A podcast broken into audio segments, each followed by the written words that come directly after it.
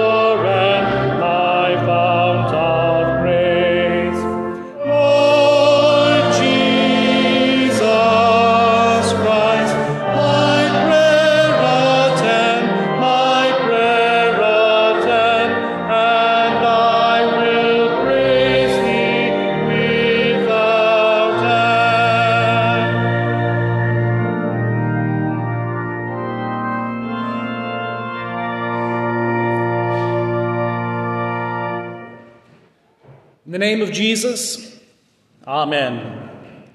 Dear Christians, we live in an age where we value our health and our body extremely highly. You could almost say we idolize it.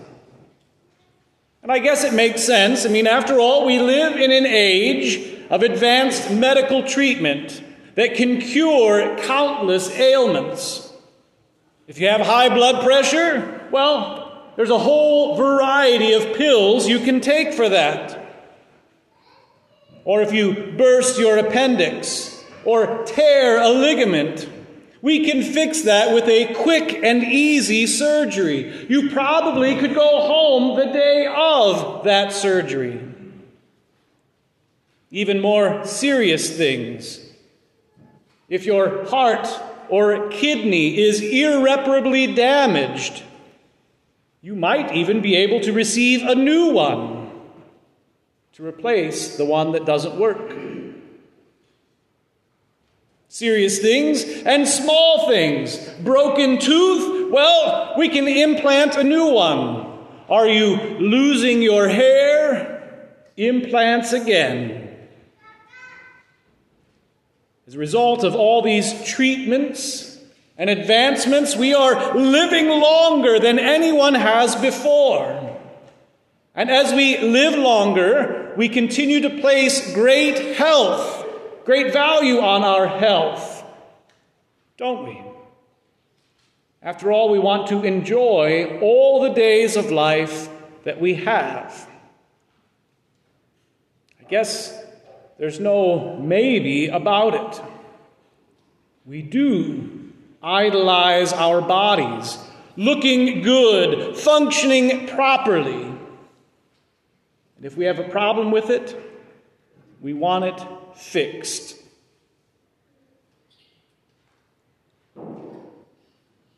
And that's why, in the first half of our gospel lesson for today, we don't really like what Jesus says to the paralyzed man. Take heart, my son, your sins are forgiven. That's it? Take heart? That's all he says? A man who is paralyzed is laying in front of Jesus, the very Son of God in human flesh. And all that Jesus says is, Take heart, my son, your sins are forgiven. He doesn't heal him. He doesn't fix his medical issue. He doesn't make his body work again. He leaves him lying on the ground, on a mat at his feet. And all he gives him are a few seemingly meaningless words.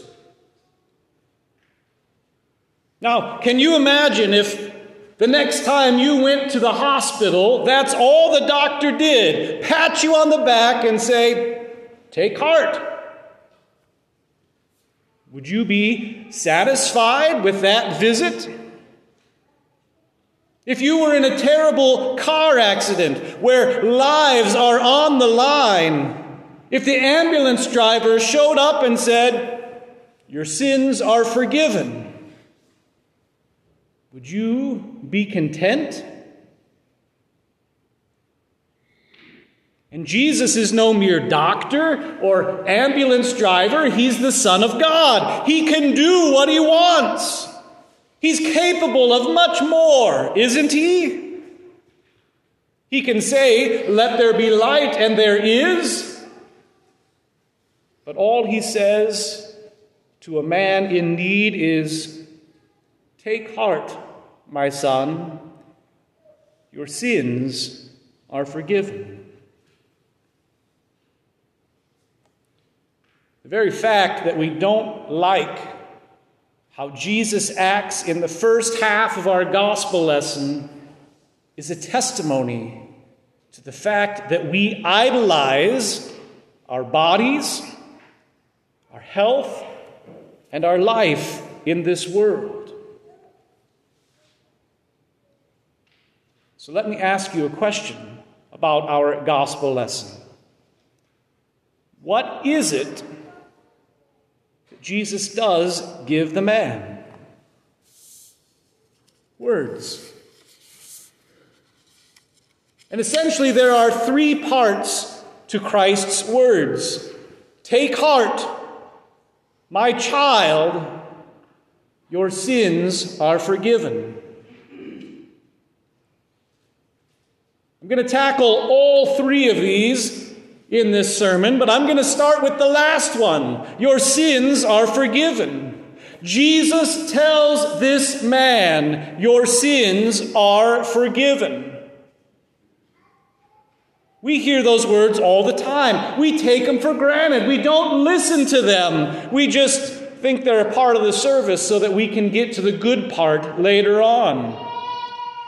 It may seem like a minor thing for Jesus to say, Your sins are forgiven, but in truth, it is the most important thing that Jesus says to this man.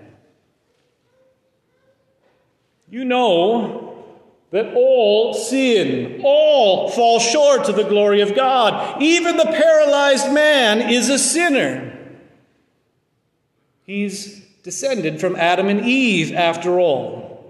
Adam and Eve, who were created good in the beginning. Adam and Eve, who disobeyed God's word. Adam and Eve, who brought sin into the world. And because sin entered the world, death also entered the world. People began to die the moment sin existed.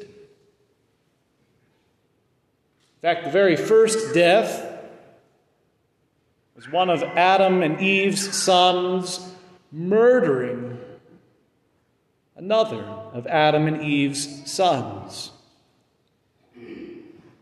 It's not just murder that shows sin. People started dying in their bodies. People's health started declining. Even from the moment of birth, the signs of death were present. People were able to be injured. People's hearing and vision and joints started wearing out. They began to be forgetful. Their hair started turning gray and falling out. Wrinkles began to show up on their faces. People began to die, and their bodies began to be damaged. Some people even were able to become paralyzed. Sin brings death. And so, in that very sense, Christ's words, Your sins are forgiven, are the solution to what ails the paralyzed man. Christ's words, Your sins are forgiven, assure him that that is the truth, that his sins are forgiven. The very lips that could say, Let there be light, and there was, when they say, Your sins are forgiven, they are forgiven. And if your sins are forgiven, then death no longer has dominion over you. And such was the case for this man.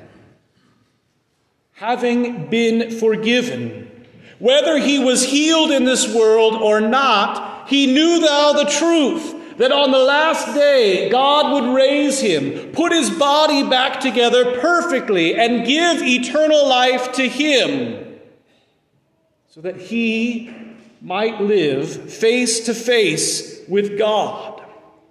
He would be raised perfectly, complete, made well from all of his ailments.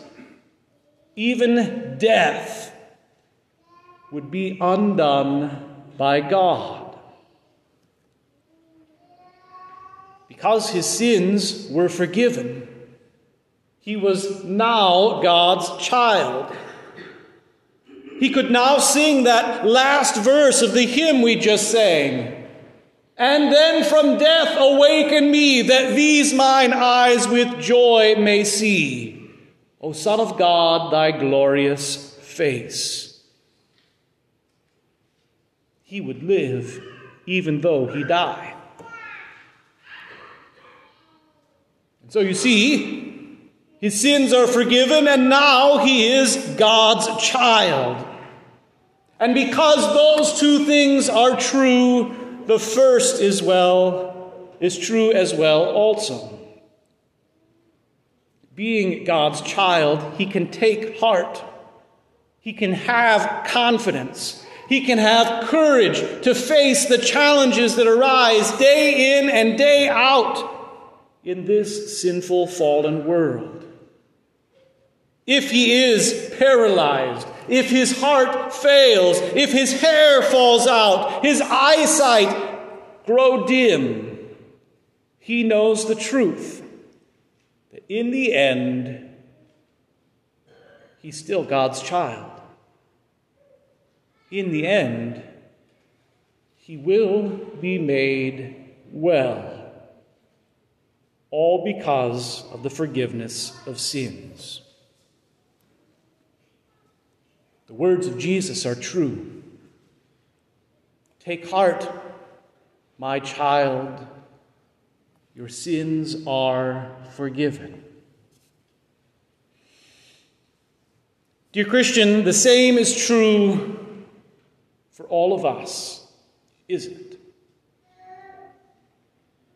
We all have some sort of problem or challenge that affects our bodies every day. Your bodies are slowly falling apart. You know it's true. Your skin grows wrinkled, your hair turns gray, your eyes grow dim, your hearing declines. Maybe even your memory fades. These things worry you. They're terrifying, aren't they? To be in a body that you know is slowly dying is terrifying. Because it's a truth you cannot avoid.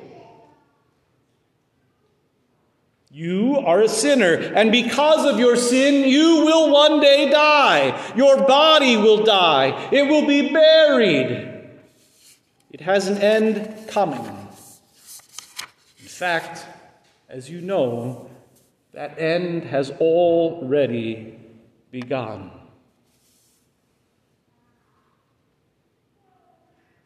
There's really nothing scarier than that.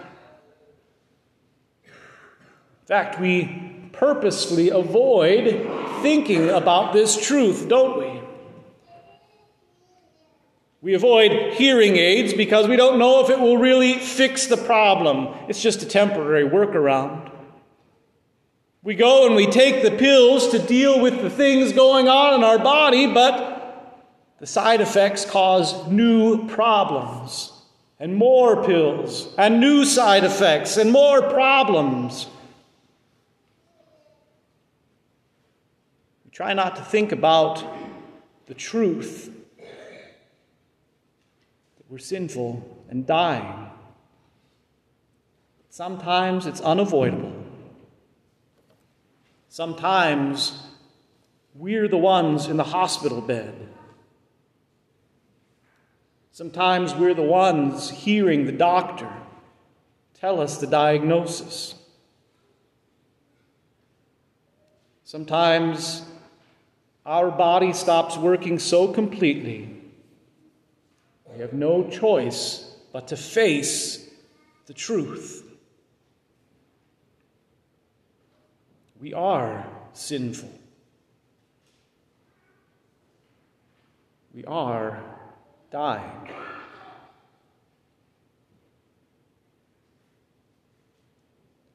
But take heart, children of God.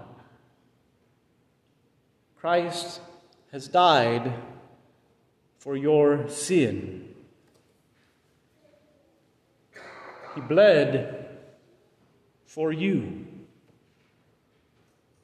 He went to the cross for you.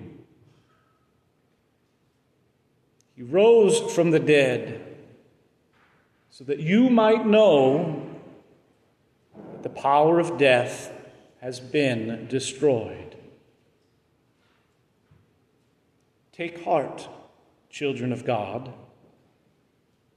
Jesus speaks to you. Here in the words of absolution spoken by the lips of your pastor, Jesus says to you, Your sins are forgiven. It sounds like this. In the stead and by the command of our Lord Jesus Christ, I forgive you all of your sins in the name of the Father and of the Son and of the Holy Spirit. Amen. You are forgiven. And you can forgive one another. When someone sins against you, you get to speak forgiveness to them. And the forgiveness that you hear, that you receive, acts upon you the same way it did upon that paralyzed man in our gospel lesson. Because your sins are forgiven, you are now God's child. Because your sins are forgiven, you can take heart to face all the challenges and difficulties of this world. Because your sins are forgiven, even if you die on the last day, God will raise you from the dead. He will put all things right on the day of resurrection. All things will be right. Do you doubt it? Do you struggle to believe that God will act thusly for you? Do you doubt that your body will be restored, made holy and perfect on the day of resurrection? If you doubt it, Look what Christ does for the paralyzed man in our gospel lesson. He speaks to him Rise, pick up your bed, go home. It's a preview of what is to come for you. Jesus makes the ill man well. And one day he will speak the same way to you. Even if you're in your casket in the ground, mere bones left. He'll speak. Rise, get out of your bed, and come home. Jesus follows through on what his words of forgiveness mean. Jesus follows through and will heal your broken body. He will raise it. He will restore it. He will make it better than it's ever been in this sinful world. And he brings that truth to you now, here, by speaking forgiveness to you. He applies his death and resurrection to you here, now, through the words of absolution spoken to you. He feeds you with the resurrected body and blood of himself for strengthening your faith for bringing you forgiveness of sins. And where there is forgiveness of sins, there is also life and salvation. He answers your prayers of healing, sometimes here in this world, and sometimes in the day ahead when you will be raised from the dead. And so we pray to God in all of our needs listening to his voice to answer.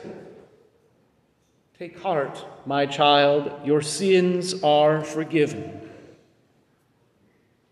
We pray, as the introit says, when the righteous cry for help, the Lord hears. The Lord saves out of all troubles. So give ear, O children of God, to the words of Christ's mouth. Your sins are forgiven. And take heart, for you are God's child. Be generous with the forgiveness of sins you have received, earned by the death and resurrection of Christ. Be eager to hear the absolution, even as your body falls apart, for it is God's glorious gift to you. The forgiveness of even your sins. In the name of Jesus, Amen.